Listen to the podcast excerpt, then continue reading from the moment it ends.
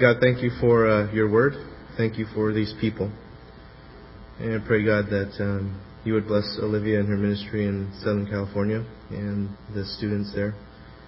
We pray for Tristan as he continues to reach out to students on campus. And we pray for Andrew's family to come to know you as Andrew did. In Jesus' name, amen.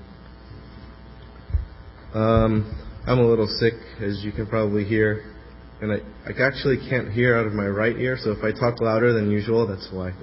And um, I apologize ahead of time if I'm a distraction. Anyway, Philippians chapter 2.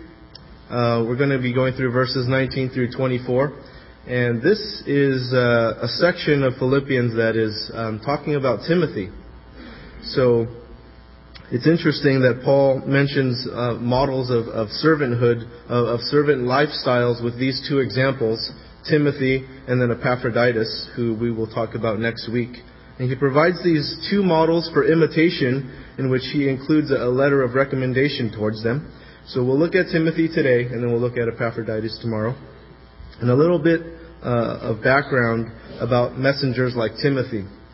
Uh, messengers were sent as personal representatives and to be received with the same honor um, accorded as the, the, sender of the messenger. And messages were, were difficult to send back then. Um, there were no convenient technologies, right? There's no GChat or uh, text messaging or anything like that. So messages were difficult to send, and um, you just used an old-fashioned messenger delivery, right? Where where a messenger literally carries a message, and, and sometimes it was dangerous depending on the travel conditions at, at various times of the year. And sometimes they would have to worry about uh, uh, bandits or whatever that may be. Um, but so, so it was actually a very slow process.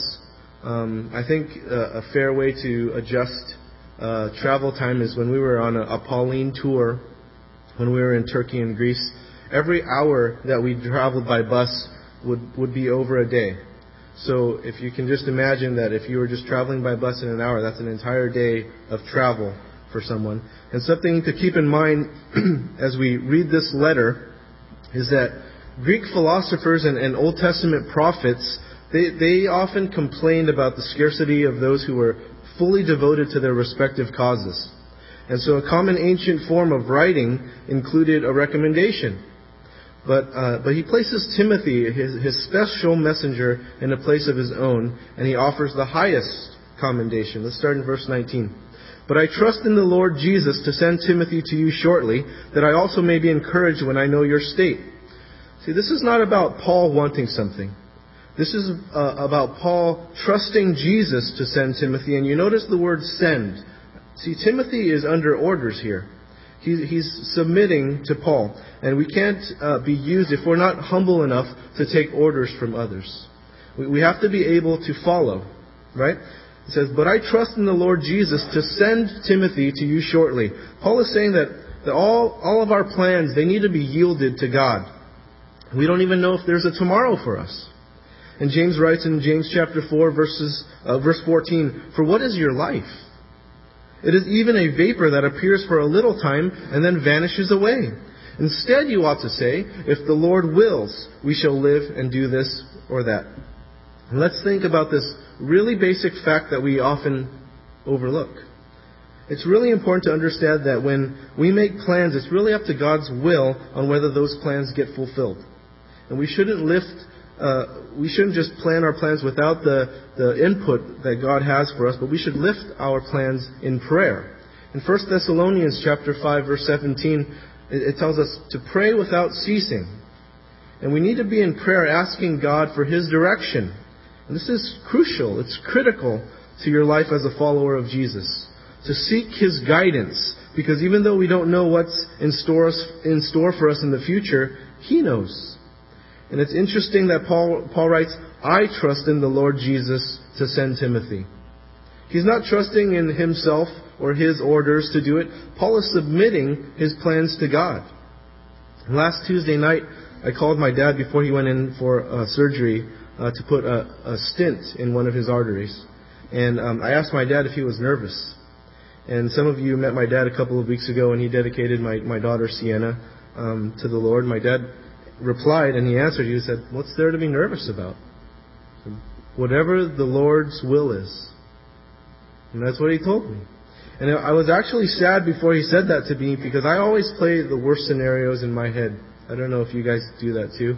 Where someone tells you something, you automatically go to like the worst thing, like, oh, my dad's heart's just gonna burst out open, he's gonna die right there on the operating table, or you know whatever. You just always think of the worst thing. So I thought about him dying, and, and not that I'm worried that I'll never see him again, because um, I know I will. He knows the same Jesus that I do, and but I was still sad because my kids wouldn't get a chance to get to know their their yeye, their, their grandfather, and and when he told me that whatever the Lord's will is, he reminded me that we need to submit everything to God, because you know life is so fragile. It's a vapor. And my dad was pointing me to God once again and reminding me that our life is not our own as, as disciples of Jesus. We are, we are His, and we need to submit to what God's will is. So, so we prayed for my mom and, and my sister to, to feel at peace about this procedure, for his procedure, and, and ultimately for the Lord's will to be done. And I started reminiscing about my dad, and I know that he's not a perfect man, um, but, but all I could think of were the good things uh, he did for me. He introduced me to Jesus. And when I asked him about major decisions in my life, like getting married or becoming a, pastor or going into the ministry, um, he didn't ask me a lot of questions. He just asked me a couple of them. He only asked me if I prayed and I sought the Lord's will and whether I was called into ministry. That was it. He didn't give me 20 questions. He didn't grill me about all this stuff. See, we don't know what's in store for us tomorrow. We can't say we're going to do such and such tomorrow, and we don't have any guarantees in life except for physical death. Right? And even at that, maybe one or two made it without dying physically. And I had a, I had a really heavy heart on Tuesday and, and on Wednesday, because that's when we talked, and then Wednesday was his procedure. Until he gave me a call after his procedure, and he told me that when the doctors ran some tests prior to his surgery, they felt that it was better not to do the surgery at, at this time, and, and that his artery wasn't as bad as they initially thought it was. So, Paul writes, I trust in the Lord Jesus to send Timothy. See, I, I now understand a little bit more what Paul, that Paul's yielding to God's will. Whatever God wants to do in my dad's life or my life, he's going to do. And we need to have an understanding of Psalm chapter 37 verse 23 and Proverbs chapter 16 verse 9. Psalms chapter 37 verse 23 says, The steps of a good man are ordered by the Lord, and he delights in his way. Proverbs chapter 16 verse 9 says, A man's heart plans his way, but the Lord directs his steps. We need to bring our plans to the Lord and be open to whatever God wants to do in our life. And He knows what is best for us, even if we don't understand what's going on in our life. And verse 19 continues, that I also may be encouraged when I know your state. Paul is so uplifted to know that the church in Philippi is doing well. And as a pastor, it's extremely encouraging to know that the church is doing well. And, and we see that Paul is sending Timothy, who has been doing well himself, and Paul is encouraged by his disciple Timothy. And something to keep in mind as we look at this passage are characteristics that we see in Timothy.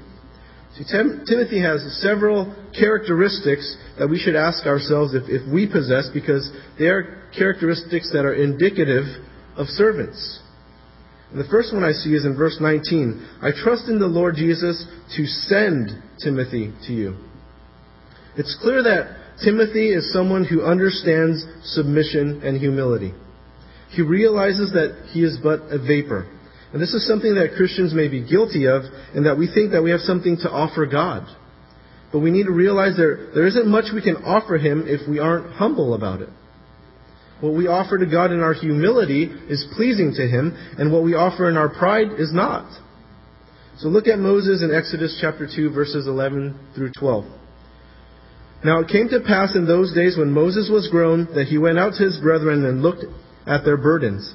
And he saw an Egyptian beating a Hebrew, one of his brethren. So he looked this way and that way, and when he saw no one, he killed the Egyptian and hid him in the sand. Moses was a full-fledged ninja. I mean, he killed him quick. And it seems like he did it with his hands. So Moses was, was brought up as Pharaoh's grandson, right? He learned everything that Pharaoh's grandson would need to learn, including military things like how to fight. So he, he learned the best stuff. And this was the, uh, the greatest military power of the time. So when he saw this Egyptian foreman beating on a Jewish slave, he reacted. And he killed the Egyptian, thinking that no one saw him. And then in Exodus chapter 2, verses 13 through 14, and when he went out the second day, behold, two Hebrew men were fighting. And he said to the one who did the wrong, Why are you striking your companion? Then he said, Who made you a prince and judge over us? Do you intend to kill me as you killed the Egyptian? So Moses feared and said, Surely this thing is known. Then Moses takes off into the wilderness for the next 40 years. And here we have a grown man at the, at the peak of his position in the most powerful country in the world who has tr- turned into a runaway convict. And 40 years later, he's a much older man herding sheep. And talk about falling from high places. And, and you would think that his prime passed him. But that's until he sees this burning bush. And that's when he calls, when he's called into service by God. And then he is used in, in really awesome ways for the next 40 years of his life. Yet he's still not allowed into the promised land because of his misrepresentation of God.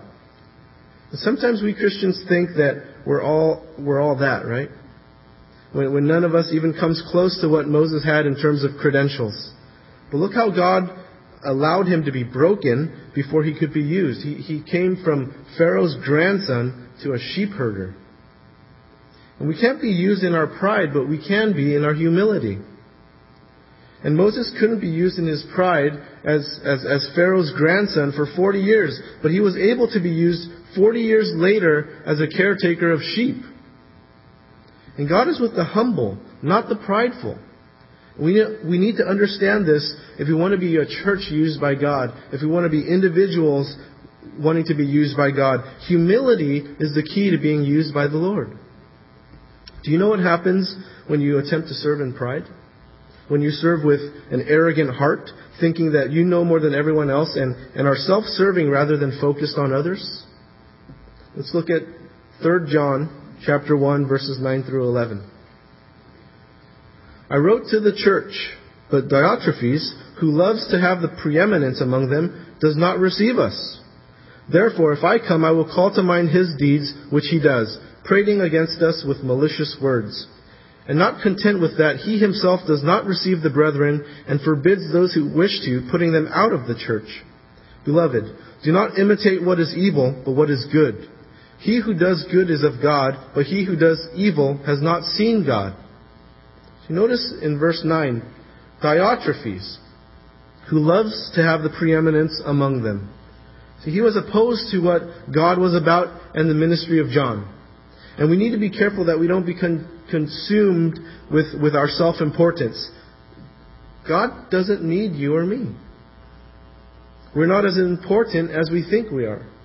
And God is going to do just fine without you and me one of the biggest lessons I learned from this whole ordeal of losing our former pastor, because not only did we lose our, our, our former senior pastor, but we also lost a, a, big bulk of our leadership. And I don't know if you guys realize this.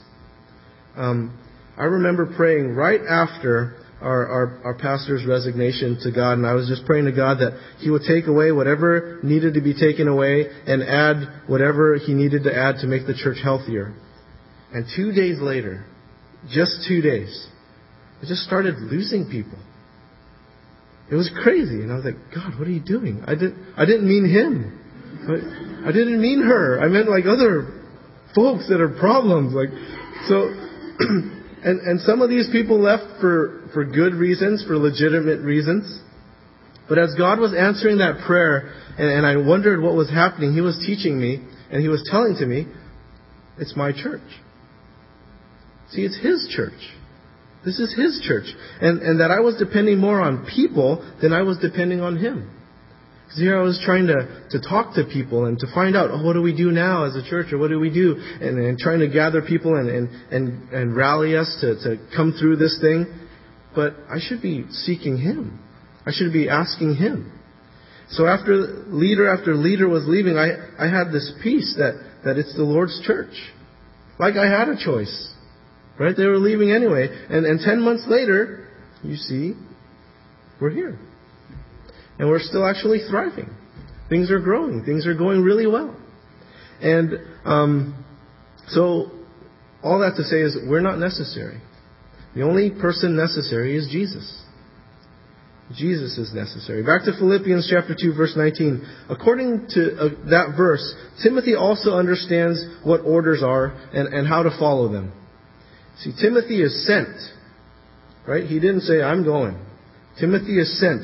I think this is where some people fail as servants. See, how can you serve if you don't know how to submit? And if you aren't humble and you don't know how to follow? Isn't that contrary to what a servant is? Right? You should be called an entrepreneur or something, but not a servant. You see, you can't be a good leader if you aren't a good follower. You can't be a good teacher if you aren't a good student. And can we agree that we don't know everything? Can we just all agree we don't know everything? And, and one of the mistakes we make is that we don't follow orders. And good leadership starts by being good at following and being able to take instruction.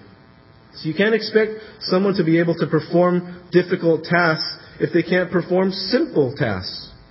See, I can't expect my children to take on more responsibility without showing them showing themselves capable of taking on that responsibility. See, I have to work with them at their maturity level and give them enough responsibility to challenge them, but not so much that it definitely leads to failure. So I give them things they'll succeed at, right? For example, Katie and I start reading to our kids at a really, really young age. So we start by just re- reading through picture books, and we start out with just simple things like colors or animals or something like that. And we don't go directly into the literary classics, right? Until four years old. So, so we just start out simply. And, and as they mature as learners, we can read books that are, are longer and more detailed. And as they continue to learn, we can give them more responsibilities, like going to the library on their own to pick out their own books. But let's say that they go somewhere else instead. Let's say they, they, they decide to go to the park with their friends. And instead of going for books, that we said that that's what you're going to do.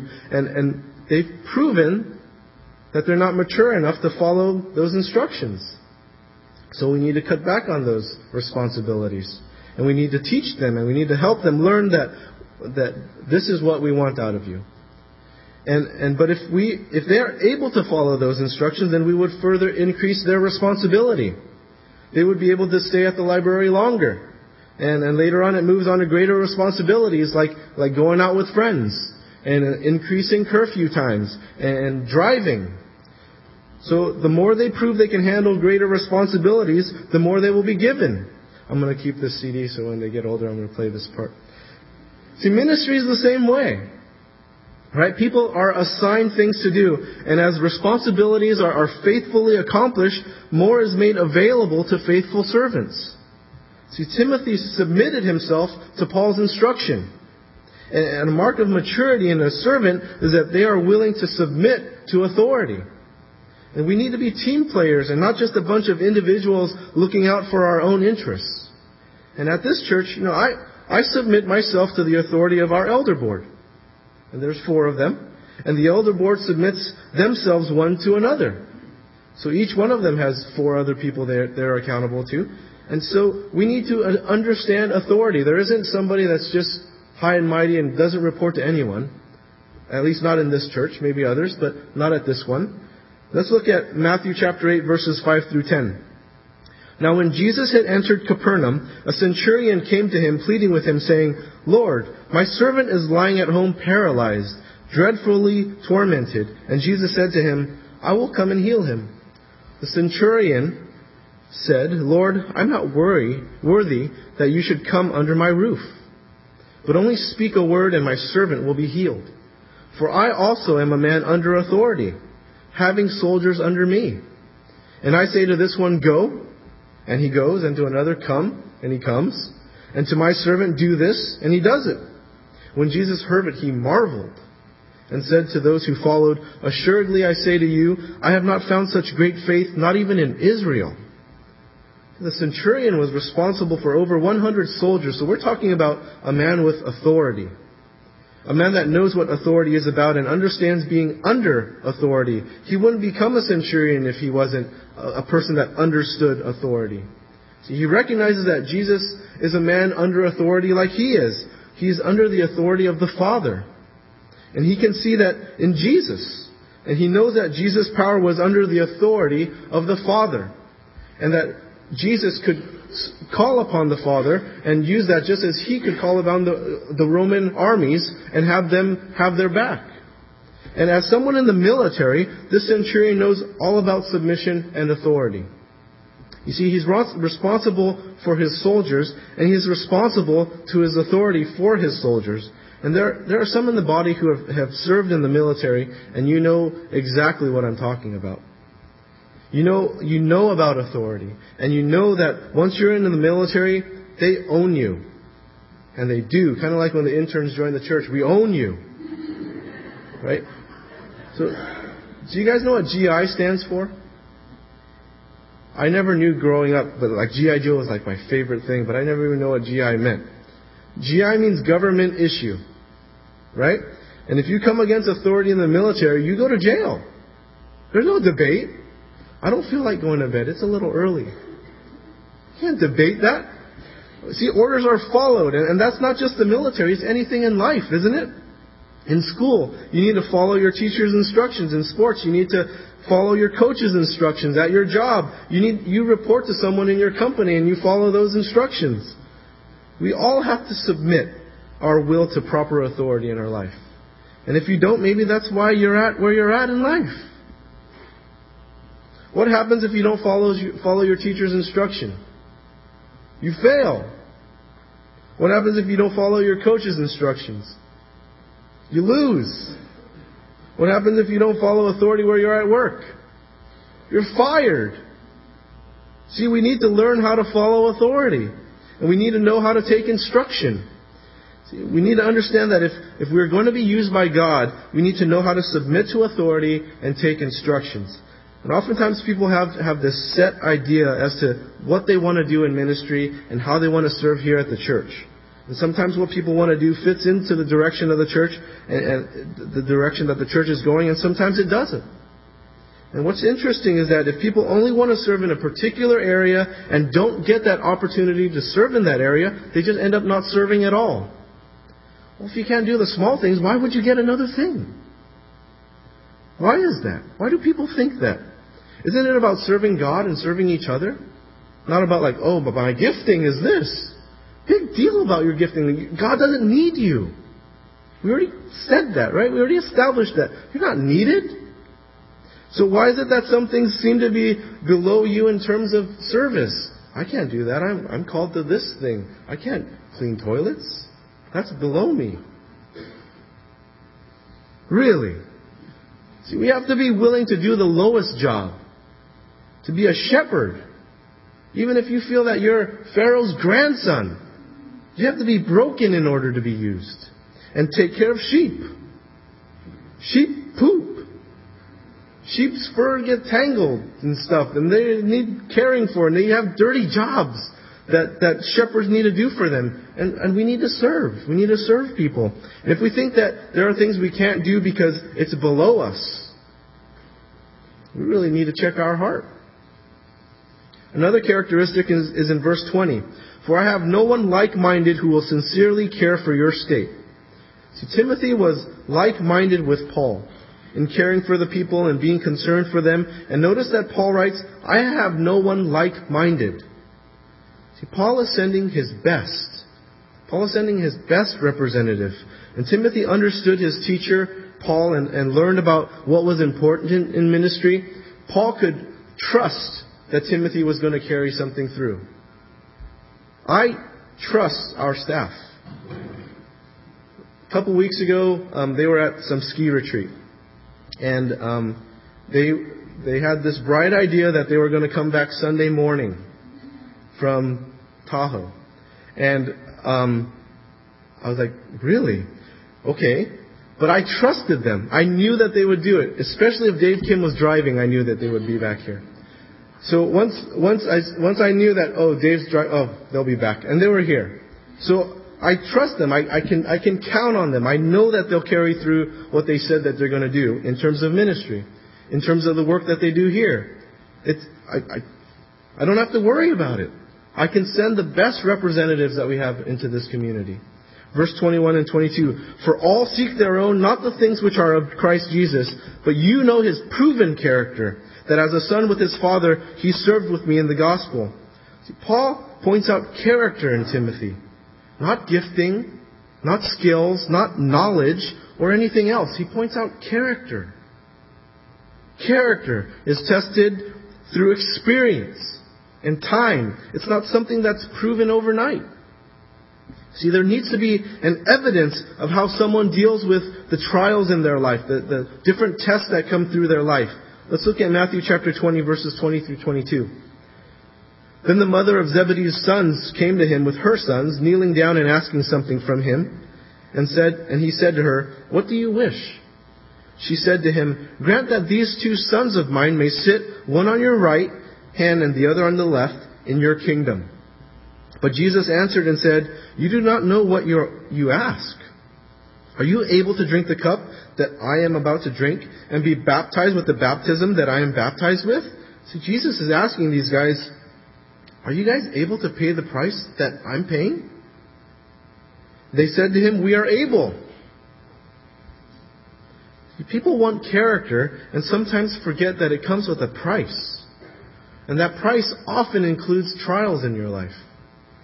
And your character is proven through how you work through those trials, how you live through those trials. And through brokenness, you become more Christ-like.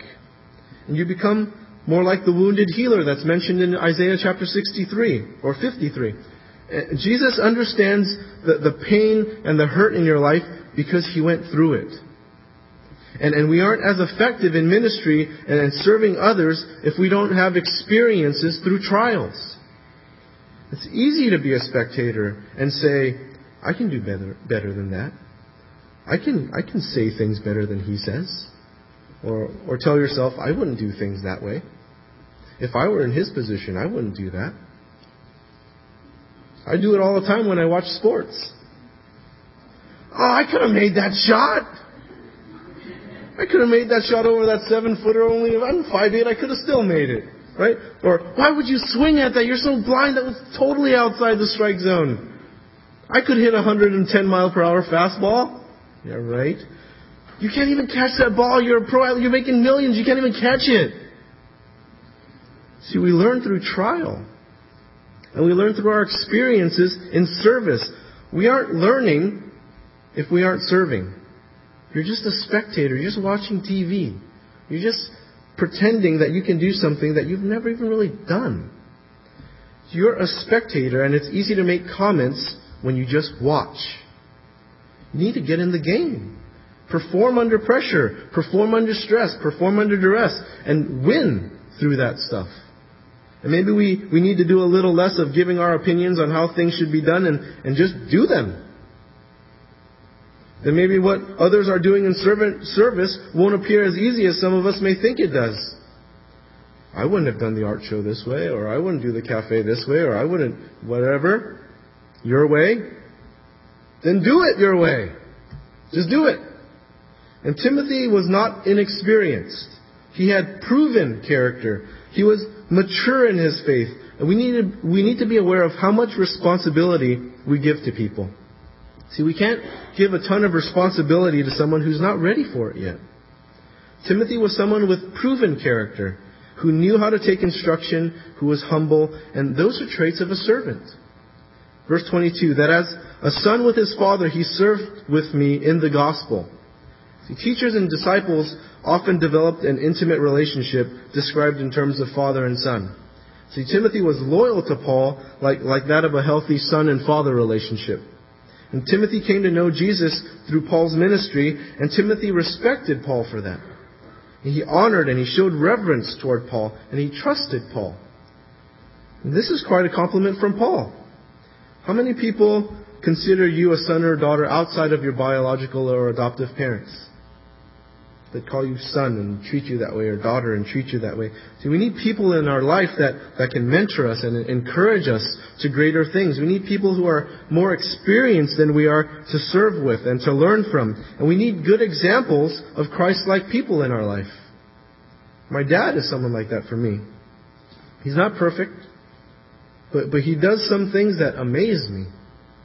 So my parents have been divorced for almost 15 years. Um, but my dad still shows how he sacrificially loves my mom. And I don't want to get into the details of all their divorce and stuff, but um, just to say that my dad sacrificially loves my mom. And when my, my, my parents come over to visit uh, us with my sisters and stuff, my sister's family stays in the other bedroom, and, and my parents sleep in the living room. And we have two couches there. And so we have this love seat, and then we have this full out couch that's much more comfortable. My dad always takes the love seat, the smaller one. And he's just scrunched up like that. Always. And when they travel in the car with my sister, my dad figures out which side the sun is coming on, and he sits on that side. So that my mom doesn't have to sit in the sun.